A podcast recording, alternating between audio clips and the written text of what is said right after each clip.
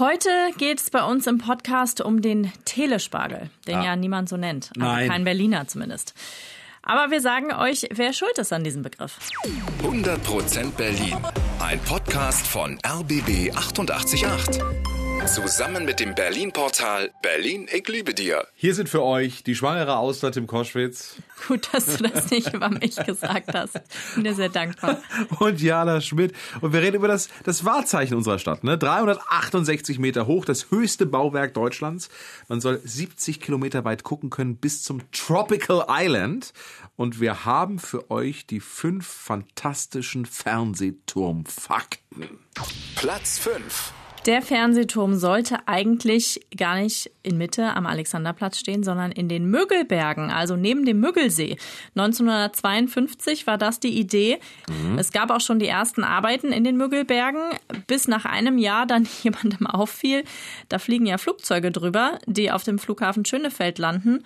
Dann hören wir mal lieber doch auf mit dem Bauen. Der angefangene Turm ist übrigens heute noch zu sehen und auch in Betrieb, aber eben nur 31 Meter hoch. Die Glücklosigkeit übrigens, was Berliner Bauwerke angeht, ne? Sie zieht sich einfach durch die Ja, Geschichte. Das kann man immer. an dieser Stelle einfach durchaus mal hervorheben. Die nächste Idee war der Volkspark Friedrichshain. Aber Walter Ulbricht entschied dann, das Ding kommt an den Alex und bei der Einweihung dann 1969 war dann richtig zu Scherzen aufgelegt. Das stolze Rote Rathaus der Hauptstadt Berlin erscheint zwar jetzt ein wenig kleiner, aber wie möchte ich sagen, der Inhalt macht's, ja? Die klugen Beschlüsse, die dort gefasst wurden, haben es doch ermöglicht, dass das Zentrum der Hauptstadt der DDR so schön gestaltet wird.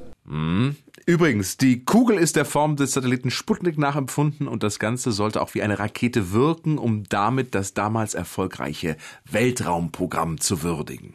Platz 4. Wem gehört der Fernsehturm eigentlich? Dem Land Berlin? Nee, das würde man natürlich denken, ist aber nicht so. Der Deutschen Telekom beziehungsweise der Tochterfirma Funkturm GmbH. Die Gastronomie und die Aussichtsplattformen wurden aber an andere Firmen verpachtet. Und wo wir schon mal gerade beim Thema Essen sind, also Gastronomie, die Küche des Restaurants ist nicht oben in der Kugel, sondern am Fuß des Turms. Das Essen wird mehrmals pro Tag per Lift hochgefahren und dann nur noch warm gemacht. Platz 3.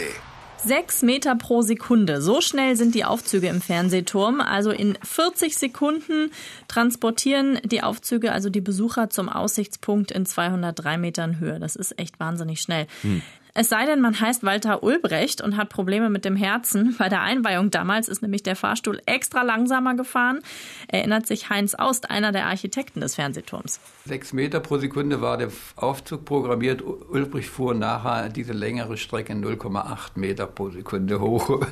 Das ist ja doch äh, eine gewisse Belastung, nicht? Für, das weiß ich noch. Das ist so eine, als Erinnerung übrig geblieben, dass der Walter Ulbrich da mit der verminderten Geschwindigkeit hochgefahren ist. Ja. Und was wäre passiert, wenn Genosse Ulbricht Probleme bekommen hätte? Keine Sorge, im Notfall können die Aufzüge auf die gleiche Höhe gebracht werden, sodass man in den anderen Lift umsteigen kann. Platz 2. Ja, was wäre ein Wahrzeichen ohne die passenden Lieder, die Hits fürs Wahrzeichen quasi? Kaum steht das Ding, wurde es schon besungen im Jahr 1969 von den jungen Pionieren. Das den sieht man immer ganz genau. Kreativ, gut zu sehen, Fernsehturm, schau. Und jetzt hier so ein bisschen moderner, so muss das klingen aus dem Jahr 2002.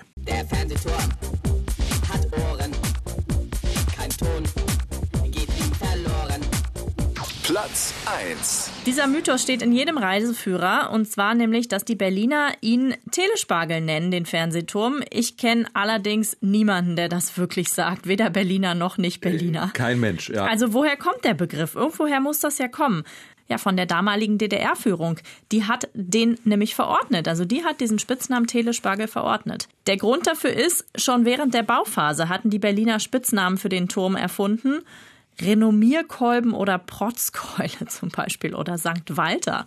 Ja, weil bei Sonne immer ein Kreuz auf dem Turm zu sehen ist. Die DDR-Führung fand diese Namen nicht wirklich gut. Ne? Ich meine, es sollte ja die technologische, symbolträchtige Megastange Berlins sein. Kann ich Megastange sagen? Ich finde ja, oder? So, und dementsprechend äh, äh, passt das der DDR-Führung nicht. Und so dachten sich die Redaktionen von Neues Deutschland und Berliner Zeitung den Begriff Telespargel aus. Wie die auf Spargel genau kamen, ist nicht bekannt. Und es hat sich auch wirklich, ja, nie durchgesetzt, kann man ja nun nicht sagen. Es Nee. steht ja nun mal in jedem Reiseführer. Ja, ja. Und jeder kennt ja den Begriff auch. Aber äh, wenn man nach Berlin kommt, kein Mensch sagt, man sagt, wir gehen auf den Alex oder wir fahren zum Fernsehturm, aber nicht zum Telespargel. Ja, komisch, ne? So, so, so Begriffe wie Goldelse zum Beispiel, Spitznamen haben sich ja durchaus durchgesetzt. Aber Telespargel irgendwie, nee.